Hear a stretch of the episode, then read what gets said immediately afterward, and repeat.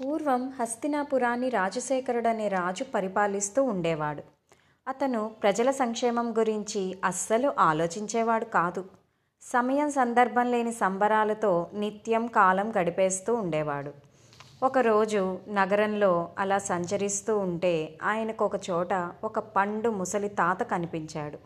అంత ఎండలోనూ ఓపికగా మొక్కలు నాటుతున్నాడు. రాజశేఖరుడు అతని దగ్గరికి వెళ్ళి తాత ఇంత ఎండలో ఏం పాతుతున్నావు? అని అడిగాడు. అప్పుడు ఆయన అయ్యా నేను మామిడి సపోటా జామ మొక్కలు నాటుతున్నాను అన్నాడు అప్పుడు రాజు అన్నాడు అవి చెట్లే ఎన్నేళ్ళకు కాస్తాయి? అని అంటే ముసలాయన ఐదు లేక ఆరు సంవత్సరాలు పట్టచ్చయ్యా అన్నాడు. అప్పుడు రాజు తాత నీకేమైనా పిచ్చి పట్టిందా ఏంటి? నీకు అసలే వయసు అయిపోయింది ఈ కాయలు తినడానికి నీకు ఇంకా ఐదేళ్ళు బతుకుతావనేనా? ఏంటి హాయిగా ఇంట్లో విశ్రాంతి తీసుకోపో అన్నాడు రాజు హేళనగా. అప్పుడు తాత అయ్యా ఇవి నా కోసం కాదు రాజా.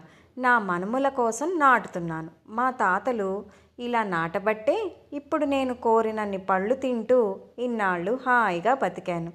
వాళ్ళని ఇప్పటికీ నేను తలుచుకుంటున్నాను. మీరైనా అంతే.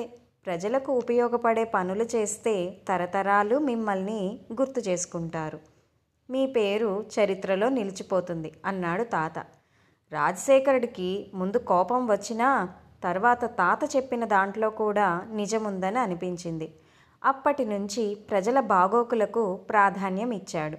ఊరూరా చెరువులు నూతులు తవ్వించాడు. రైతులకు శిస్తు తగ్గించాడు.